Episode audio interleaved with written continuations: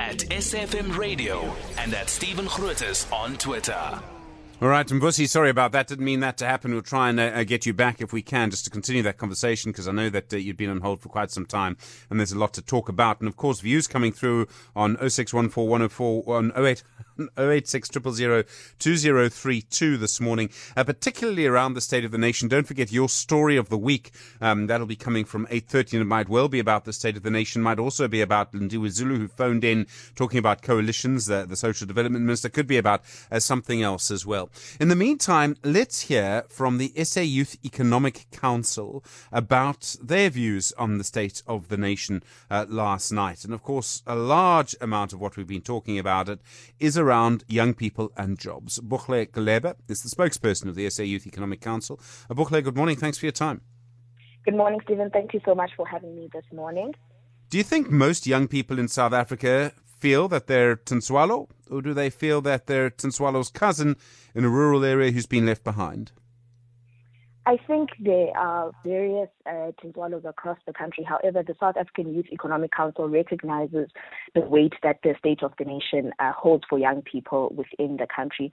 The address doesn't merely just report over the affairs of the country, but also institutionally, which is something the South African Youth Economic Council um, is strongly uh, always backing.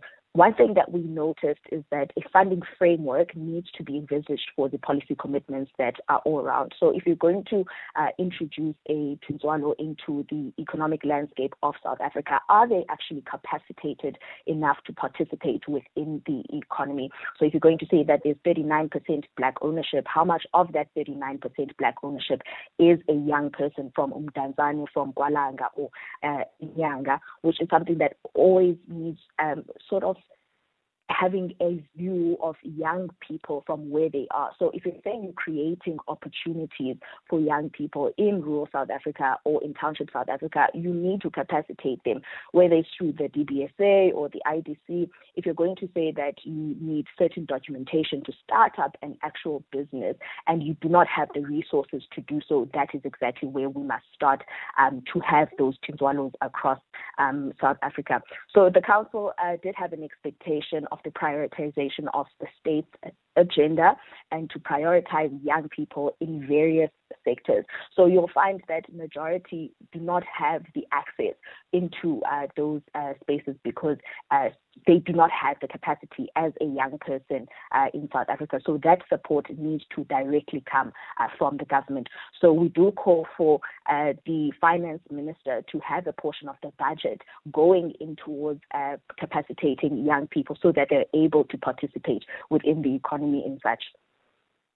I mean, I think for a lot of young people, um, it can just it, it can just look as if the world is against you. You know, um, yes. There's just no way to get in. There's no linkage, and, and part of that, I think, you know, the, the roots of this are, are, are, are, are sort of sown when people are very, very young.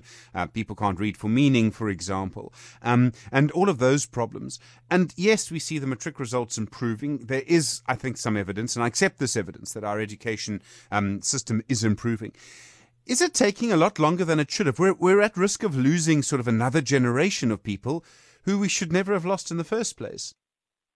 Look, I don't think that necessarily all is lost. I think the policies that are there, but those frameworks need to directly prioritize uh, through the education system, through the economic landscape. If you really want to uh, build and reposition the economy, it goes through, it's cross-cutting within those sectors. So uh, we are definitely uh, hopeful, and young people are ready uh, to take up those positions. They just need the capacitation. They need access, because one thing that becomes the issue is is the issue of access and availability for them to get within uh, those markets and to reposition uh, the economy. I mean, the unemployment rate that was spoken about and the percentage of the young people that are within South Africa, they are available. If you're going to be opening up factories, making farmland available, a percentage of those farmlands, a percentage of those factories, majority needs to go to young people. I mean, all of that, all of that is obviously correct. Um, I think that there's a, a, a sense that, you know, nothing seems to be working. We keep talking about youth unemployment. We've been talking about it for years. Um, and it just seems to get worse. And I realize that there, there are more young people, so so I'm guessing that I'm older than you, Buhle, um, yes. and that there are more people of, how do you know that? Um, there are more people of your generation than they are, than there were of my generation. In other words, the, the population has been growing over time. And so, you know, and, and jobs just haven't been growing at the same time. Um, the world's also changing, fourth industrial revolution, et cetera, et cetera, et cetera. So I don't know, when you talk about factories, I don't know if those jobs ever come back. And that's not a comment necessarily on industrial policy. It's It's just a comment of on the world. So then it's about other things. It's about data. It's about um, people who went through a phase of teaching, you know, middle-class people went through a phase of teaching their children coding at school, things like that. But it's about that kind of information education that I worry we've fallen behind on, and that, in fact, things are going to get worse for younger people rather than better because we haven't prepared them for how the world is literally changing around us. I mean, we cannot deny the poor investment prospects uh, that disproportionately affect young people who are continuously facing uh, those barriers, especially for access to capital for education, starting businesses, or even acquiring uh, the job market skills.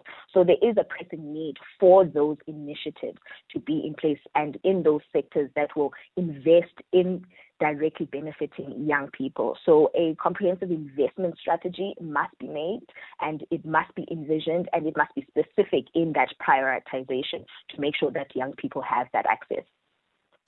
Do you get a sense that older people, I'm talking about um, older politicians, decision makers, commentators, me, um, get it?